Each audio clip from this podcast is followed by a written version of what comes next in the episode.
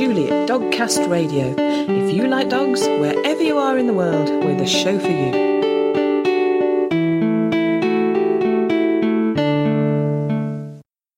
Hello, and welcome to episode 161 of Dogcast Radio.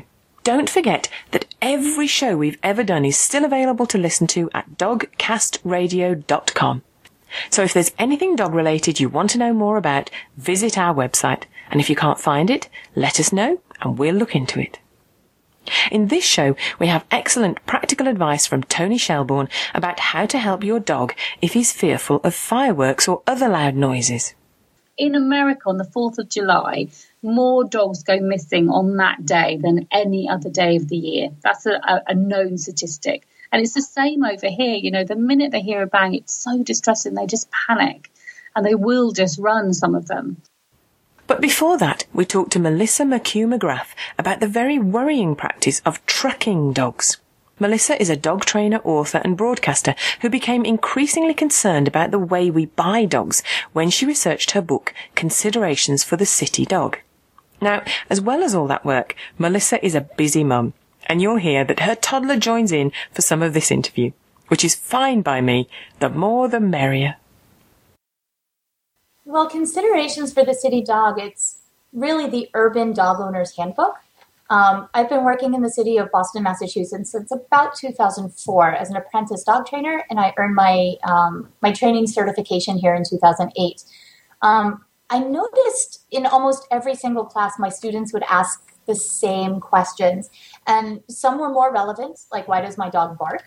And some were relevant to my industry, but were questions that I got asked daily, um, but were not in my wheelhouse. Like, should I spay or neuter? That should really be a veterinarian's question. Mm-hmm. Um, and and after hearing the same kinds of questions coming up and up and up again and again, um, and also the same conversations behind the scenes with other dog professionals. So if I met with my veterinarian friends or my dog trainer friends, we would have these behind the scenes conversations. Um, I decided to write this book to bring everyone to the table so students can see what we professionals want to know um, and what professionals want their students to know. And hopefully, with this book, the two can intersect in a very useful way. Yeah.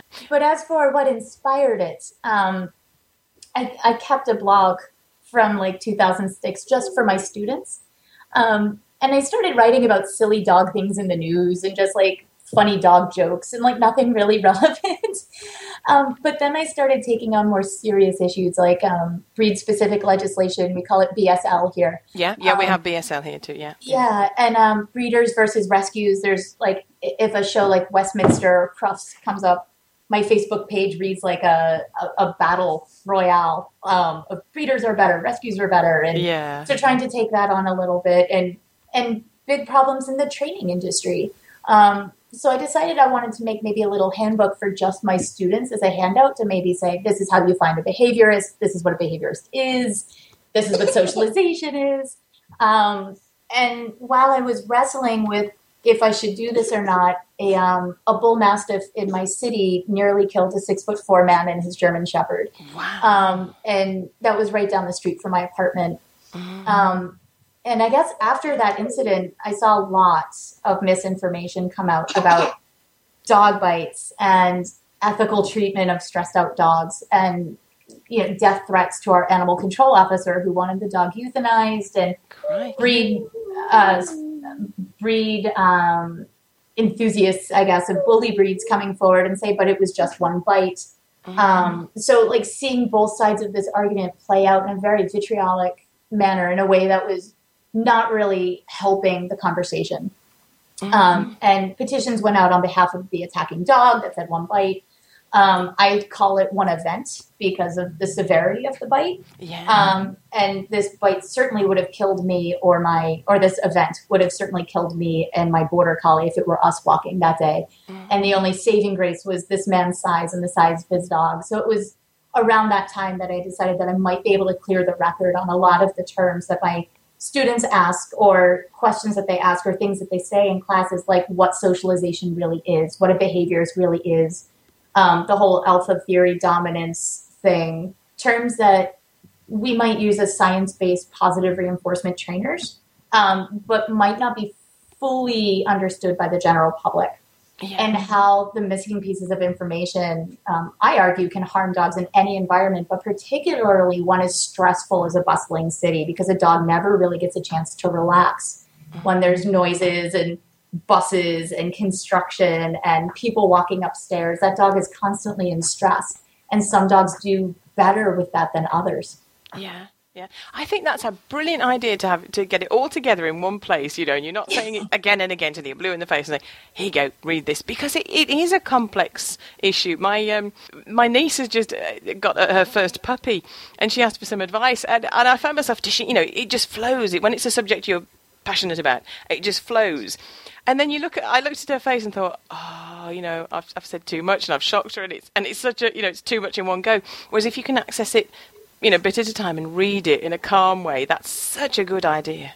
Oh, thank you. And and this book is actually written and and hopefully hopefully I was successful in making it more of a handbook so you could go to the chapter that's important to you in that moment. So many people aren't going to get um, probably read the first two chapters about getting a city dog or the breeder versus rescue debate because they, I would assume that they probably have the dogs, but I'm hopeful that maybe they would hand it off to a friend who's thinking about getting a dog or read yeah. it later when they might be considering getting another dog. Um, so I, I, wrote the first three chapters in in anticipation of these people getting other dogs later, yeah. um, even if they might not read it now. Um, but maybe the chapter on walking devices, like which walking devices are good to use in a city and which ones may help a particular type of dog um, when um, other things like backyards. Like, well, if you don't have a backyard, you might not read the chapter on having a backyard. Those are those are uh, very rare in my yes. city. but in some cities, you might have a little chunk of concrete or a little patch of grass that it might be fenced in, and and how do you use that space without driving your neighbors crazy? Um, so, so we all have to share this space that we call a city, and all of this space is shared um, and so we have to be respectful of the other people here in the city, even if we have dogs. We have to be good advocates of our dogs and as good um, good neighbors too. Yeah, yeah, absolutely. I always think every time you step outside the front door with your dog, you need to be making a good impression. You know, and certainly when you go out, you know, if to, to places, parks, or, or whatever the venue is, um, the, that you are allowed to take your dog with you, you need to make the best impression possible so that we keep get, getting this access and we're not banned from more and more places. Definitely. Um, I guess through your work and through the research for that book, you became aware of other issues, and you mentioned sort of the importance of how you bring a dog into your life. And there are, there's puppy mills, and there's so many unscrupulous people selling dogs. Um, and that kind of led on to your next project, didn't it? Hands on first. It did, and and it was actually. I guess maybe I've been dancing around hands on first for a while, even in writing the book, but I never really pinpointed um, pinpointed it down, I guess. Um, I was asked by the Massachusetts Vet Tech Association to give a mm-hmm. presentation.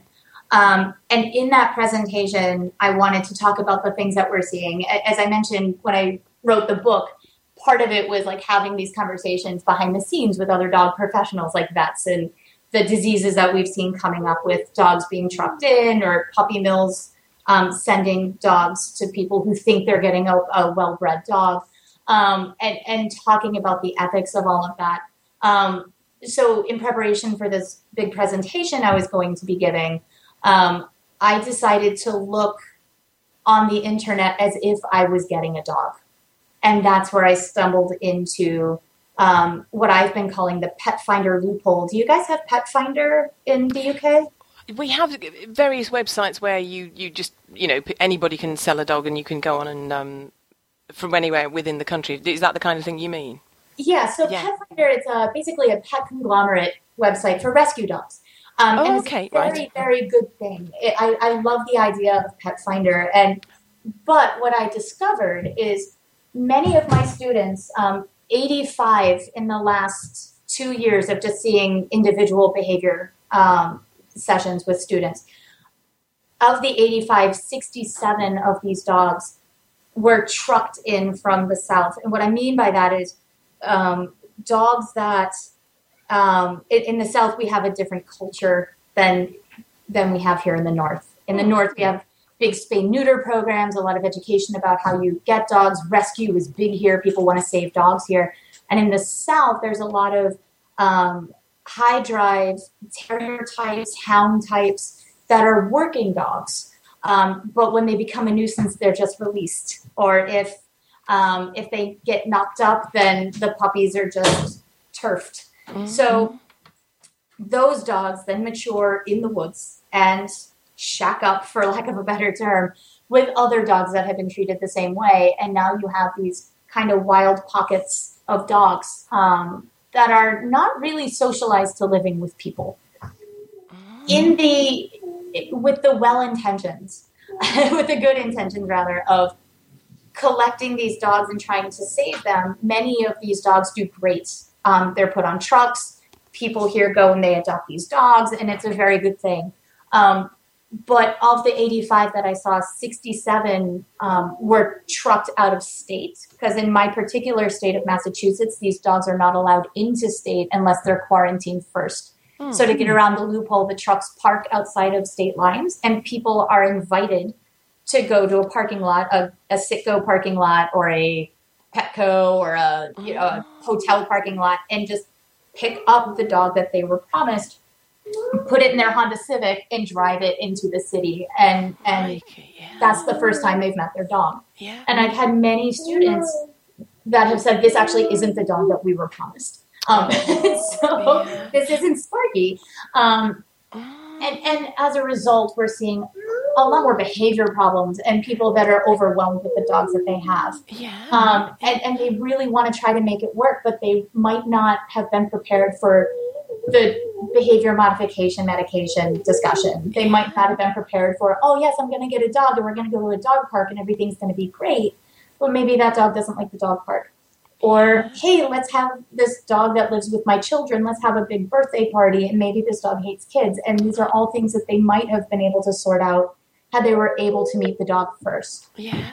And when when you think, I'm sorry to interrupt, but oh, no, no, no, it's fine. When you think about the all the processes that a reputable rescue goes through, all you know, all the assessment and observation of the dog, you know, as you say, with the best intentions in the world to rescue these dogs, that just that can't have happened at that point, can it? So you, you don't know, as the person getting the dog, you don't know what you're taking on.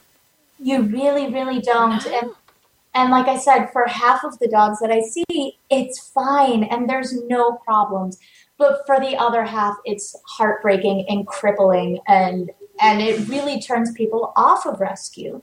Um, and and so there's so when I go onto sites like Pet Finder, and this is where I really started to discover how this actually keeps happening.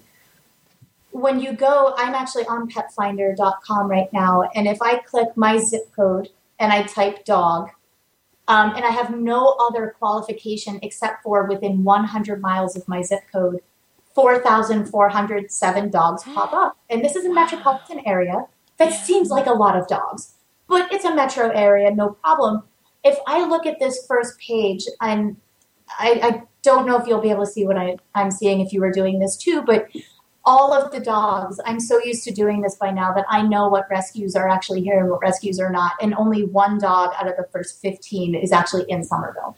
Um, the the first dog is from a group called Blues Angels, and it and it says that it's in Somerville, Massachusetts. So like they're they're putting this dog and they're saying it's here in Somerville. So if I'm a student and I click on this dog, her name is Sunny. Um, I click on her and I'm like, fantastic. It says Blues Angels, Somerville, Massachusetts. I click to get more information about Blues Angels, and it says that the dog is in Houston, Texas. So I don't know if uh, if your listeners quite understand how big the United States is, but Houston is about as far away from Boston as you can possibly get. It is definitely outside of a 100 mile radius. And the same thing happens for 14 out of the first 15 dogs on Pet Finder. And when I alerted Pet Finder to this, they had said, well, this is there are no restrictions as to who can get these dogs which is not quite right because massachusetts the reason my students have to go over state lines is because we have a state law here that says dogs have to be physically and behaviorally sound for adoption and must remain in quarantine until proven behaviorally and physically sound. Yeah. Um, so these dogs are are coming in, and and again, like the rescues are really trying to save these dogs, and these people are really trying to save these dogs, and everybody's trying to save the dog. But is that dog really saved if it's stressed out and living in a condo and is not able to really cope with what's going on? And and I feel like we really need to start this discussion. And it's not just about these rescue dogs. I I, I, don't want this to be rescue versus breeder because that is such a loaded argument, as, yeah. as I'm sure you know. Um, I have been a dog trainer for 13 years, and I can't. I have worked with stunning, smart, amazing dogs that come from breeders. And I have worked with stunning, smart, amazing dogs that have come from rescue.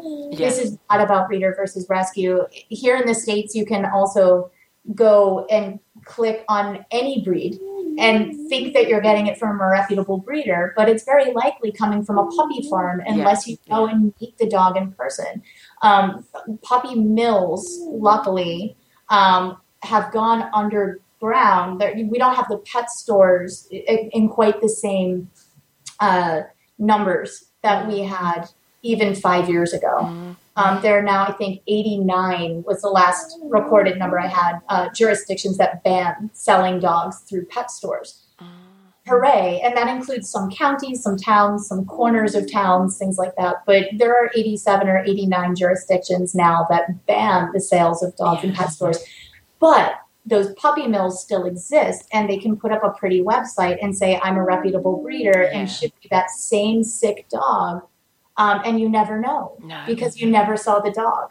No. So hands on first is really just trying to get something that we can all get behind, which is meet your dog first and make a decision um, in that moment when you've got your hands on the dog. If you have your family with you, is this dog getting along with your family? Is this is this dog in foster? Can you get videos of this dog in foster and then go meet the dog? Um, if you're not willing to go to the rescue or go to the uh, breeding facility where your dog is. The facility makes it seem like a big one, but if it's a reputable breeder, it will they will make you see the dog anyway. Yeah. Um, and if it's a responsible rescue, they will make you meet the dog anyway. I, am not saying anything other um, anything unusual. Like these reputable places want you to meet these dogs, but in this click and ship culture, it's so easy to fall in love with the face of Sunny on Petfinder and click it and and then find out that you have to drive to Connecticut. But by then you've already fallen in love with the dog and you're willing to do anything to save it because you're reading this sad story about how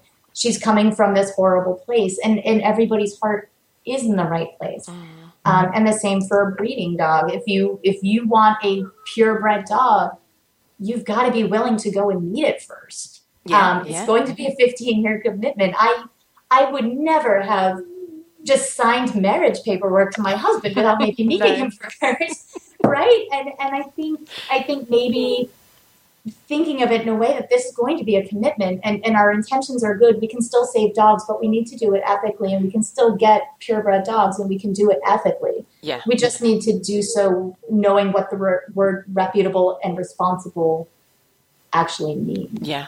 Yeah, I mean, I uh, sitting here, you know, listening and thinking, it's it seems to be getting more and more of a minefield for someone. You know, the the average person. I mean, you and I have spent years learning about you know dogs, and we we know the scams and the the the tricks that people can play and, and the bad side of it. But if you you are a, you know an average person, if you like, who's not terribly into dogs, but you you, you want a dog. Yes. There are so many pitfalls that you need to suddenly educate yourself about. Oh and oh my goodness, yes. It's, it's awful. We've made it so hard for people. And it's just so unnecessarily. And I just feel so sorry because, uh, you know, people must some people must think it's just hopeless how do i go about getting a good dog whether i adopt or whether i you know go and buy from a breeder and i, I have to say I, I would not do away with breeders. There are fantastic breeders. Okay. completely. Yes. Yeah. I mean, we have puppy farms as well, and unfortunately, in the UK, we are having these pet superstores. I won't name any of them, but you can go and there can be, you know, as many I don't know, I've not been in one, but you know, 40 different breeds. And how do you communicate to people? That's not a good way to buy a dog. To walk into a shop and have 40 different breeds that you can choose from is not the way, you know, to, to buy a dog. Um, so there's, there's pitfalls on both sides, whether you rescue or you buy. We need good breeders because I don't want dogs to die out, uh, you know. But Oh, um, no, no. it- that would be the end of the world. So, I mean, we have to give people simple rules that they can apply and say, okay, if you take these precautions, if you take these steps, I mean, for, for example, over here, Mike Abraham has um, Where's Mum? That's his campaign, Where's Mum?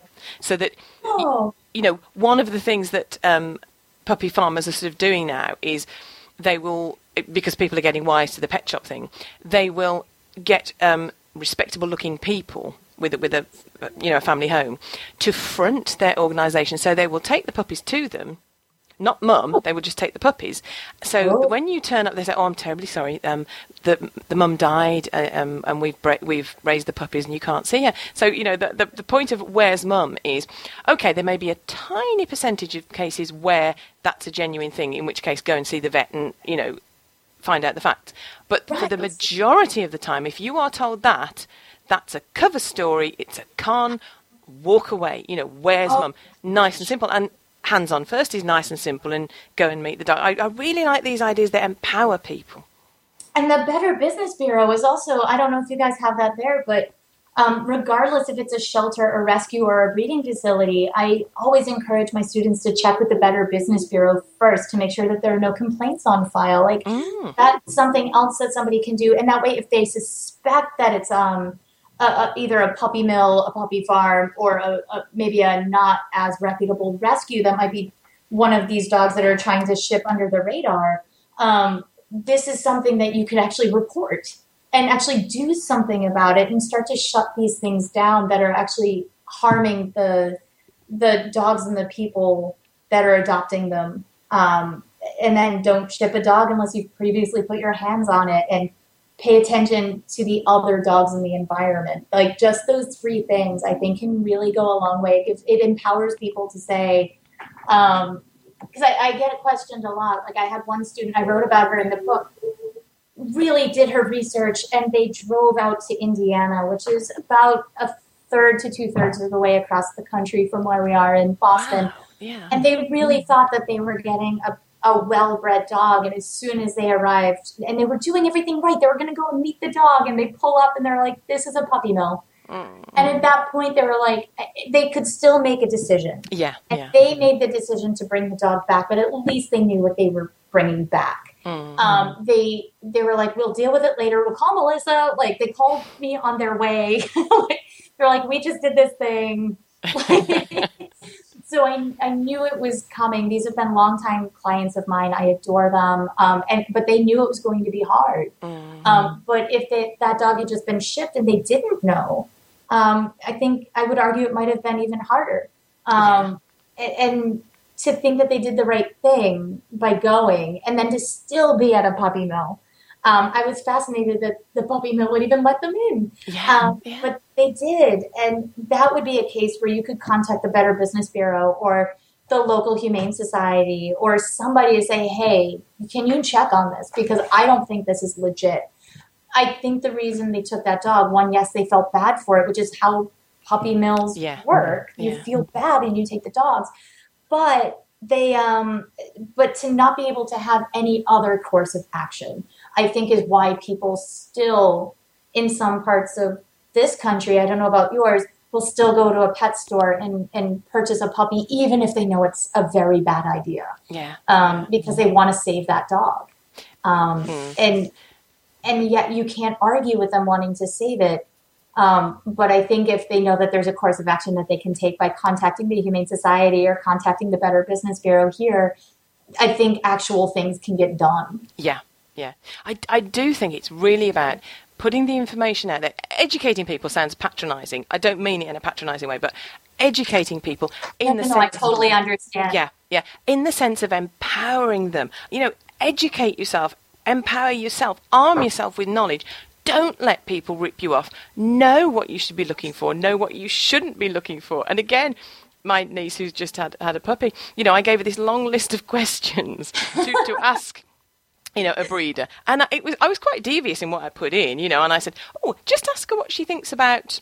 You know, say you might be going to look at this pet store and see what she says to that. Because if she doesn't look horrified, you know, and, and say no, no, no, don't go. You, you maybe want to think again. Uh, But then, yeah, I got, I tied myself in knots because I was saying to them, but don't be too enthusiastic about you, you thinking about going to the pet store because she might throw you out. She might not want you to have one of her dogs if she's a good breed. Right, right? but you know, and you think, how have we come to this? But um, it's, it is, to be like that. We have to because if Yeah. not, you're gonna you might be bringing home a dog that isn't quite what you were going in for, and and that doesn't help anybody. no, no. I mean, the thing is, when I, you know, it's kind of, you're not saying you have to have the perfect dog, but you have to start off, you have to give yourself the best shot at a happy, healthy dog, don't you? Absolutely, and and with these dogs that are being trucked in, we're seeing a lot more um, contagious disease and illness coming up with these dogs. Like in the state of Massachusetts, um, there's this disease called Rocky Mountain Spotted Fever. It's a tick-borne illness here, um, and we didn't really have that here until we started trucking dogs in um, that were affected by this in the southern states that brought this disease up with them. So we're seeing uh, diseases, we're seeing behavior problems, and and we're hitting a tipping point now. And and I think people are really frustrated. Yeah. Um, and granted, that that's what that's why Hands on First kind of came out of this book. Like this book really isn't about that per se, though I do address how to find a good breeder and how to find a good rescue. Mm. Um, the rest of the book is really more about like puzzles and brain games and um, athletics, sports, agility, uh, canine disc, um, Yeah. loose leash walking equipment, things like that. And just to consider your neighbors and your dog and your family because it's not just you and your dog, it's you, your dog, and a million other people. Yes. um, and, and so I really, really am trying to just say, just be considerate of everybody involved because it's not just you and your dog. yeah, yeah, absolutely. Um, Melissa, we could we could talk about this all night, um, but I, you know, we we've sort of we've gone over some of it. Um, if if people, you know.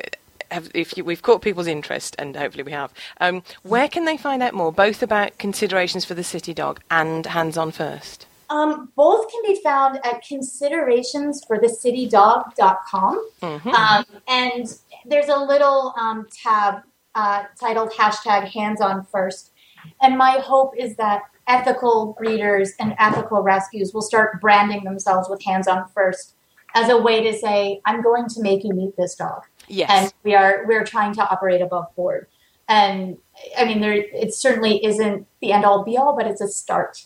yeah. Um, and so considerations for the citydog.com. Um, and if you're here in the States, um, you can see me at New England Dog Training Club. I'm the training director there and or one of the two training directors there. Oh, hold on a second, AC. Doing some baby training while we're having a conversation. um, That's much harder than dog training. the potty training seems to be. Um, and I also write for um, over here. There's a, a popular radio show called Car Talk, and they just recently started a pet travel series called Car Talk Fido, and I write with my veterinarian friend Dr. Sip Sipperstein yeah. for Car Talk Fido. I checked that out, and it did make me laugh. Oh my gosh, we try, we try. yeah, but it is. I mean, you, the, the one I read was dealing with, um, if, you know, if your dog doesn't travel well and they may um, um, yeah. emit bodily fluids in the in the we, car. we try to keep it light, even though some of the things are a little more serious. Yes, yeah, Um, but we do try to keep it light. We have a couple in the can that are um, about um, dogs in hot cars. So I talked to a canine officer about how much expense it is to keep his car cool for his canine Yes. uh, companion, his police dog, um, and all of the bells and whistles that he has to do. And even then, he said, "I never just trust the equipment because it can fail. Like I never just leave my dog in the car." And and that was so eye opening to Yeah. me. And we try to make it funny. Oh, good, good um, for him though, because you do hear of police dogs dying in in hot cars. It's We it, it's very three in sad. the states this year, and I Mm. was I was dumbfounded. Yeah, Um, but oh, we're gonna get a little outro music by the time my my daughter has. I did not know she had this skill Oh, of turning on the keyboard and the amplifier. Maybe taught her a new trick. Oh, well, Melissa, thank you ever so much for um, taking time out, and, and uh, you're obviously a busy woman. Thank you for taking time out. We've oh my put... goodness, thank you so much. This has been such a pleasure, and and I'd love to chat shop anytime. Isn't she lovely? And thanks to her little girl for that musical addition too. We have links to Melissa's Mutt Stuff blog where you can read more of her thoughts and find out more about Hands On First. We also have links to the considerations for the City Dog website and the Car Talk blog. So to get yourself up to speed on all this and more, visit dogcastradio.com. Dogs can hear sounds at four times the distance that humans can. But even more amazingly, they can differentiate odours in concentrations nearly 100 million times lower than humans can. If you have ever been frustrated by the choices the heroine makes in the stories you read, then Macie's Choice is for you. With Macie's Choice, at the end of each chapter you are offered a choice. There are always two options and you choose what happens next. With over a million and a half words, that's over 5,000 pages, 256 chapters, and 128 different endings, Macie's Choice is an exciting innovation allowing you, the reader, to enjoy multiple happy endings. Why read just one story when you can read them all? Macie's Choice is a novel you can reread again and again, making new choices each time to vary your experience to find love with each of the three heroes. And it may be the only book you need this summer. To find out more, visit macieschoice.com. That's M A C I E S C H O I C E dot com or search for Macie's Choice on Amazon. You're listening to Dogcast Radio on www.dogcastradio.com. I can't believe we're already in September, but for those of us in the UK, that means that November the 5th, Bonfire Night, is looming. And for anyone with a dog who's frightened of fireworks or other noises, it's looming very large. But don't panic, because our next interview is with Toni Shelbourne, who is an experienced dog trainer. She was a senior wolf handler for many years and also a Tellington touch expert. Toni and her colleague Karen Bush are going to share their expertise and knowledge in a series of books which will each concentrate on one subject. The first book is called Help, My Dog's Scared of Fireworks. And Toni and Karen have the advice you need because they've each lived with a dog with exactly this fear. Yeah, I mean, I think all of us uh, in our lifetime will own a dog who's frightened of noises in some way, whether it's fireworks or thunder or whatever it is. Mm. Um, and it's really distressing, isn't it? Because yeah. you feel so helpless. Um, so having tools to be able to manage that and actually to help them get over it is just a really useful thing to have. And there's bits of information out there all over the place, but Karen Bush and I thought we would pull everything we know and every single remedy and every single idea mm. into one book, one simple book that people can buy and just read all of it and have all of it to hand. So it's not a massive book because it just covers the one subject, but it does give you lots of ideas. So things you, some things you may have tried before, some things you might not have heard about or thought about. Gives you a, a 10 point plan of what to do on the actual night and what to do on the run up to prepare them as well. So it gives you all the information you need to hopefully manage the situation, but also improve your dog's ability to cope with the fireworks as well. Yeah, yeah, that's brilliant because that's, you know, for, for one thing, different things work for different dogs. So to have sort of all those strategies that you can read about and try out is brilliant. Um, but to have practical help, you know, okay, what can I actually do? You know, a 10 point plan is brilliant.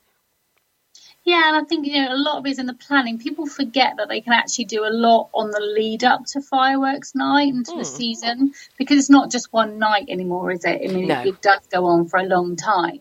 So if you start at the beginning of October and start to prep them for it, you know, once you get to that really stressful period, then often the dogs are much calmer, able to settle. You know, they don't increase their anxiety and they can actually start to improve their kind of outlook, their their opinion of the noise and get kind of get braver around it as well. Yeah. So it's all about the prep really. But, you know, sometimes these things happen out of the blue. We don't know that it happens. It also gives you tips to be able to sort that out as well. But as you say, you know, dogs react in different ways. So it really goes through all the different behaviours, whether it's hiding, whether it's pacing around, whether it's barking, gives you ideas how to cope with all of those issues um, and, and help them just to settle and, and, and gives you something practical to do because you feel so helpless as an owner. Yeah, yeah. No, it, it, it is. It's horrible. And as you say, you know, I've been lucky so far, and our dogs have, have been okay with. I mean, I mean, Buddy being a gun dog, you'd expect, I imagine, that he wouldn't be that bothered. Um, but you know, I've been quite lucky. But if it does happen, it you know, it's one of those things that it's just terrifying your dog. It, it's horrible for you. And as you say, dogs manifest that fear in different ways, don't they? Mm. Yeah, I mean, you know, think about it. Not so much maybe with fireworks, but things like thunder. They can then chain that to um, you know, to rain, to it, to the skies being dark. You know, they're so clever at chaining these things back together that they end up being scared of not only just the thunder, but all the situations around it as well. And it's the same with the fireworks. You know, for months they can not be comfortable going on their nighttime walk. Yeah. You know, they, they won't pee until the next morning. You know, it's really uncomfortable for them. Mm. really distressing. So anything we can do to help settle that. And some dogs we can get over the issue completely. And others it's just a management tool, but it's a management tool to help them cope and you know get over it quicker because a lot of people say to me oh my dog is really wary all the way through the evening even into the next morning you know, and that then ends up being days and days because of the fireworks going off. Mm. That's no way to live for your poor dog. So, you know, hopefully the book will give people some inspiration and some ideas of other things that they can try if they've not been successful so far in helping their dogs. Yeah, yeah. And as you say, it is fireworks seem to be going off more times of the year as well. And it, it is a big problem because I mean, my Facebook feed just fills up with people saying, you know, how upset their dog is and how affected they are by this. And it's, we, you know, we have it on New Year's Eve and then we have it, seem to have it sort of birthdays and, and they're getting bigger and louder fireworks. And so it is a big problem to cope with if it affects your dog. Um, I'm not asking you to give away, you know, lots of the contents, obviously, but, you know, we want people to buy the book. But what's sort of, what's your top tip? What can people do, you know, to really help their dog? It's all in the preparation. So don't wait for your dog to be fearful. Even if you have a dog that looks completely bomb proof, you know, these incidents can happen. So it's you know it's a big section in the in the book on on and touch training. And so doing lots of T touch on the lead up to fireworks night is really really important. I didn't wait with my last dog. I didn't wait to see whether she'd be fearful on our first fireworks season together. I prepped her. Hmm. So every night from the first of October, she had a bodywork session. She wore a body wrap. And by the time we got to fireworks night, she was absolutely brilliant. Now, this dog in rescue, when I worked with her um, before she came as a foster and then stayed with me permanently, mm. would react to just the, the air freshener going off. Oh. So I wasn't going to wait and see if she had an issue. I was going to help her from that point onwards. And it's really interesting because all the people I know that do T touch on their dog and prep them on the lead up to fireworks night you're sitting on Facebook, like you say, on the night because you can't go anywhere because you need to be in with your yes, dog. Yes. One of my friends who do who do T-touch on their dogs go, oh, we're having a lovely night. The dogs are having a chew. They've been in the garden and watched the fireworks. They've settled down. You know, I've, they've got their body wraps on. And all of my friends who don't do any prep are sitting there on Facebook going, I hate fireworks. I think mm. they should be banned. And oh, my dog's really distressed. And I'm like, well, you know what I do? Why is it you're not asking me to help? Just do the T-touch stuff. It can be really, really helpful. Yeah, yeah, no, definitely, definitely. Because it, it's, I mean, they, they can become extremely distressed. I mean, the other heartbreaking thing is some dogs when they're spooked by fireworks and again you don't always know when it's going to happen they actually run away and just and and get lost don't they Absolutely, and we focus on that a lot in the book about prevention of your dog escaping.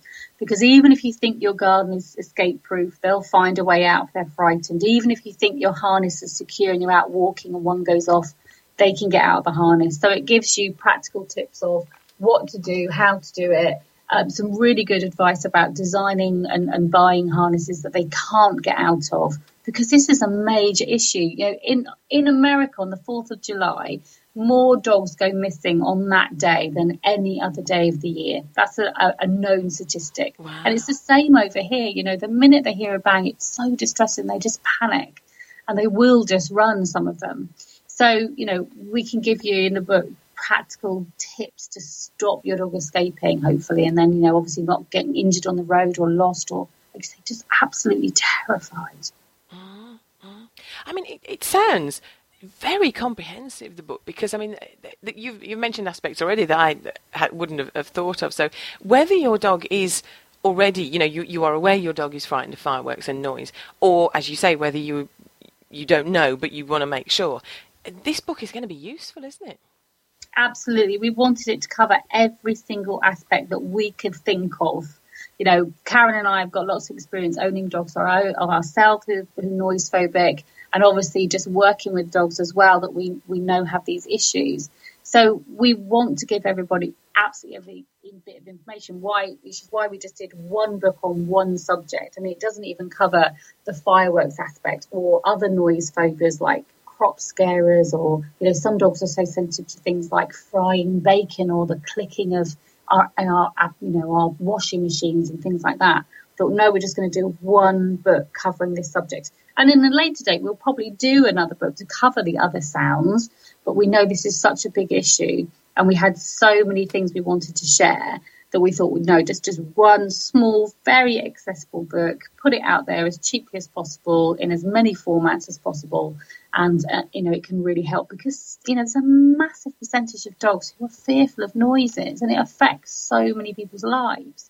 Yeah. And for years and years and years, I never got to go and watch a firework display because I was mm. nowhere I was going to leave my dog. I love fireworks, but you just don't leave your dogs, do you? And no. you know it affects people, you know, to extremes sometimes. Yeah. So you know we we need to give people those skills, those practical tips, and it does cover everything. You know, we do even talk about drugs from the vets. You know, you know it may not be suitable for everybody or for every dog. It's quite expensive, but we still need to, need to let people know about that because it is for some dogs may be useful. But there's there's tips on homeopathy. There's tips on aromatherapy. There's uh, you know, tips on, you know, diffusers you can use, anything you can think of, you know, where to place crates, you name it, it's in the book. Mm-hmm. Excellent, excellent. Now you mentioned there that it's sort of this is the first in a, in a series. So, um, what what led you and Karen to sort of put this series together? Well, it's really Karen's brilliant idea. We kept talking about doing some books together, and and and it's a we thought about the fact that you know there's so many books out there that have got lots of um, information about lots of different issues. But if you only want the information on one issue, you don't want to buy the whole book. Yeah. yeah. So I thought, let's do a, um, a, series of mini books. So you can build them up to one big book and buy them all if you want to. But, you know, people just want to have the information on that particular issue that's relevant to them at that time. So let's do lots of little help books. Let's put every single thing we know in to help in that situation and and then then that will be a practical guide for people that are then more likely to to to use because let's face it we've all got training books that yeah. we've bought and we've read little sections of them and we've skipped other bits because they're just not relevant to us at that time so let's do little tiny books to help so the next book we're writing at the moment is um, help my dog um, doesn't travel well mm. so dogs who are motion sick on the car or maybe are barking and lunging at things going past the car so everything you need to know about traveling Mm. Uh, we're also going to do one on uh, the the two after that because we're thinking about writing three at the same time. So we're going to do um, a, a, book to help people for house training and also for dogs that pull on leash because I think those are again three major issues that are quite common uh, that people need help with. But over the over the, the months and years, we'll just keep adding to these. So any subject that comes up, so we might do one on, for example, shadow chasing. We might do one on who knows what, whatever yeah, people yeah. want really, and what way we can think of, what resonates with us, we'll put a book together for it. And we'll put it out as an ebook first of all, but we, what we know is people sometimes like to have that that paperback copy, so we're also going to put them out in, in paperback form as well. So Fireworks is out in both formats at the moment, uh, and in the future, then the rest of them will be out in both formats as well. But we're going to keep it really cheap as well, you know, because people need this this information. This isn't about us on a money making exercise. This is about us helping people out there practically with their dogs. Yeah, yeah.